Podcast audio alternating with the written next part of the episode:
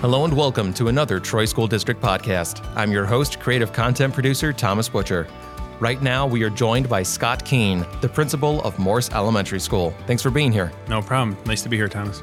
It's almost the beginning of a new school year. There will once again be new families in your building, and this might be the very first time they hear from you, especially since you are a new principal. So, would you like to start by talking a little about yourself and your school? Sure. So I'm a new principal here in Troy, but I've been a principal before. So I spent the last uh, eight years as administrator in the Warren Woods Public School District. Uh, I spent five years at the middle school and the last three years at the elementary school there called Pinewood Elementary, and that's where I'm coming from now. And I'm really excited to be here back in Troy. Actually, I did my student teaching in Troy uh, a, a, while back, but it's uh, you know exciting to be back here in Troy, and uh, you know really excited to start this school year here.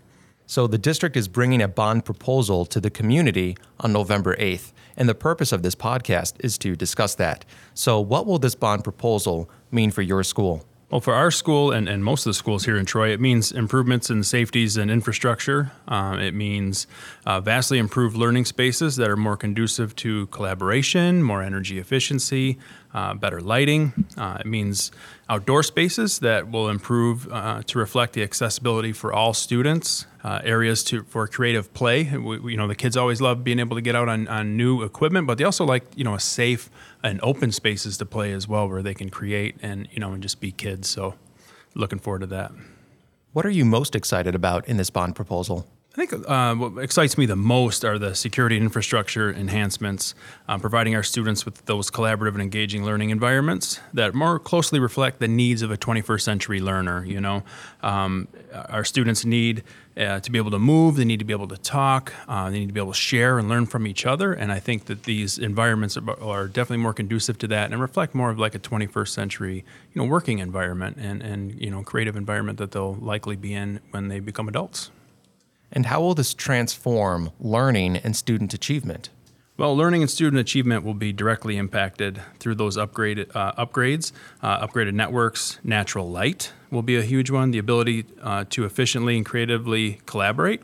Students will be more engaged in those comfortable uh, environments and uh, more significantly designed to promote, you know, to promote that student student learning. There's a lot of research around, you know, natural light and make and, the cognitive, you know, uh, effects of, of natural light. So um, just and that and just really being able to learn from each other and move and be comfortable in, in those learning environments. What else would you like the community to know? So I'd like the community to know that uh, you know Morse itself was built 66 years ago, uh, and as we prepare students for those lives in the 21st century, uh, our schools and learning environments you know need to reflect their unique needs, and this proposal gives that to them. Uh, not only inside but out, outside as well. You know, when we talk about the vision of the district and this world-class education for all, um, we think about equity and, uh, and and equal access for everyone. This really does provide that. So I'm really excited for that. And where can our listeners learn more? Well, they can learn more by going to uh, the Troy website, go to the Morse website, uh, social media, so they can look at, uh, go to the Troy's um, Twitter feed at Troy Schools, and then, um, you know, Facebook and Instagram as well as the Troy School District. Well, thank you very much, Principal Keene, and have a great school year. Oh, awesome. Thank you.